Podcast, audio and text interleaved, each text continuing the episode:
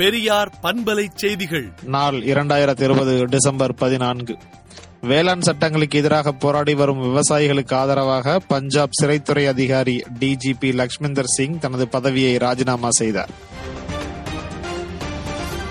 28% இந்தியர்கள் சமூக ஊடகங்களில் தங்கள் உண்மையான பெயர்கள், புகைப்படங்கள், தகவல்கள் போன்ற அடையாளங்களை வெளிப்படுத்தாமல் மறைத்து வைத்திருப்பதாக உலகளாவிய சைபர் பாதுகாப்பு நிறுவனமான காஸ்பெர்ஸ்கி தனது அறிக்கையில் கூறியுள்ளது.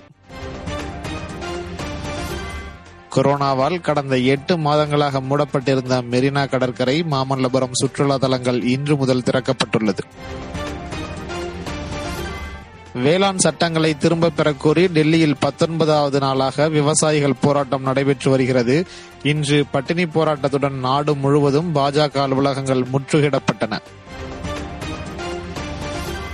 டெல்லியில் தாங்கள் நடத்தி வரும் போராட்டத்தில் தேச விரோதிகள் இருந்தால் அவர்களை அரசு கைது செய்து கொள்ளலாம் என விவசாயிகள் சங்கம் தெரிவித்துள்ளன.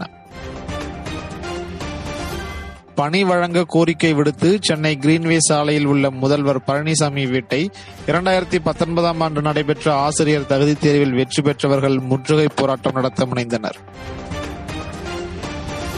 புதிய கொரோனா தொற்று மையமாக உருவெடுத்துள்ள சென்னை ஐஐடியில் 66 மாணவர்கள் உட்பட 71 பேருக்கு கொரோனா வைரஸ் தொற்று ஏற்பட்டுள்ளதால் அனைத்து துறைகளும் மூடப்பட்டன.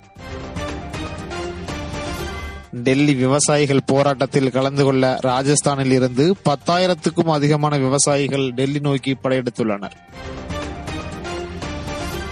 மு.க. ஸ்டாலின் மீது தமிழக அரசு தொடர்ந்த மேலும் 3 அவதூறு வழக்குகளை சென்னை உயர்நீதிமன்றம் ரத்து செய்தது. சென்னையில் கடந்த 12ஆம் தேதி நடைபெற்ற திராவிடர் கழக தலைமை செயற்குழு கூட்டத்தில் நிறைவேற்றப்பட்ட சமூக நீதி, விவசாய விரோத 3 சட்டங்கள், இந்தி, சமஸ்கிருத திணிப்பு, செம்மொழியாம் தமிழ் மொழியை அலட்சியப்படுத்தும் போக்கு, 7 பேர் விடுதலை உள்ளிட்ட 17 தீர்மானங்களையும் அவற்றின் முக்கியத்துவத்தையும் விளக்கி திராவிடர் கழக தலைமை செயற்குழு தீர்மானம் என்னும் தலைப்பில் விடுதலை நாளேடு தலையங்கம் தீட்டியுள்ளது. விடுதலை நாளேட்டை விடுதலை.in இணையதளத்தில் படியுங்கள்.